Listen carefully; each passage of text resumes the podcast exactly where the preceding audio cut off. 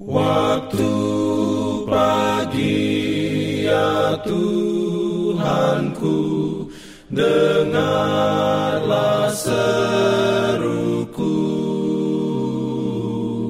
Melayang doa yang sungguh Memandang padamu. Selamat pagi pendengar Radio Advent Suara Pengharapan Mari mendengarkan suara Tuhan melalui tulisan pena inspirasi Agama yang bersinar.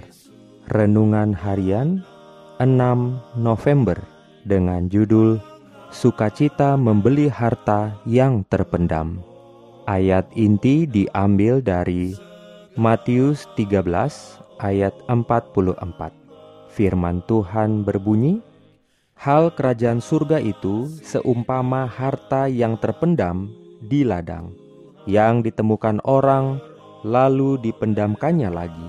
Oleh sebab sukacitanya, pergilah ia menjual seluruh miliknya, lalu membeli ladang itu.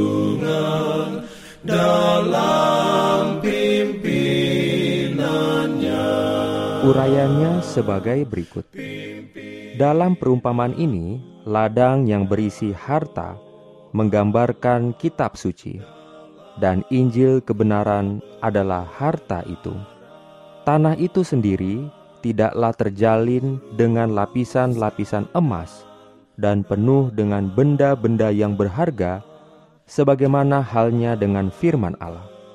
Ketika Kristus berada di bumi, Dia berhubungan dengan beberapa orang yang pikirannya dipenuhi dengan harapan keuntungan duniawi.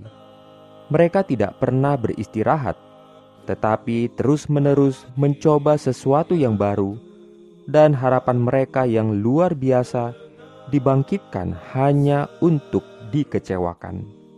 Yesus mengetahui keinginan hati manusia yang sama di segala zaman, dan Dia meminta perhatian mereka pada satu-satunya kekayaan yang abadi.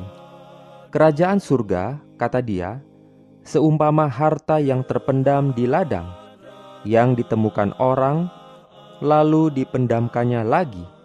Oleh sebab sukacitanya, pergilah ia menjual seluruh miliknya, lalu membeli ladang itu. Dia memberitahukan kepada orang-orang tentang harta yang tak ternilai yang berada dalam jangkauan semua orang.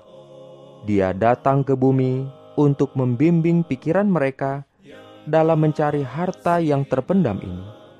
Jalannya ditandai, yang paling miskin yang akan mengikuti dia akan dibuat lebih kaya daripada yang paling kaya di dunia yang tidak mengenal Yesus, dan mereka akan dibuat semakin kaya dengan berbagai kebahagiaan mereka dengan orang lain. Amin. Diberikannya perlindungan dalam pimpinannya. Pimpin aku. Jangan lupa untuk melanjutkan bacaan Alkitab sedunia. Percayalah kepada nabi-nabinya yang untuk hari ini melanjutkan dari buku Pengkhotbah pasal 3. Selamat beraktivitas hari ini. Tuhan memberkati kita semua. Jalan kewajiban,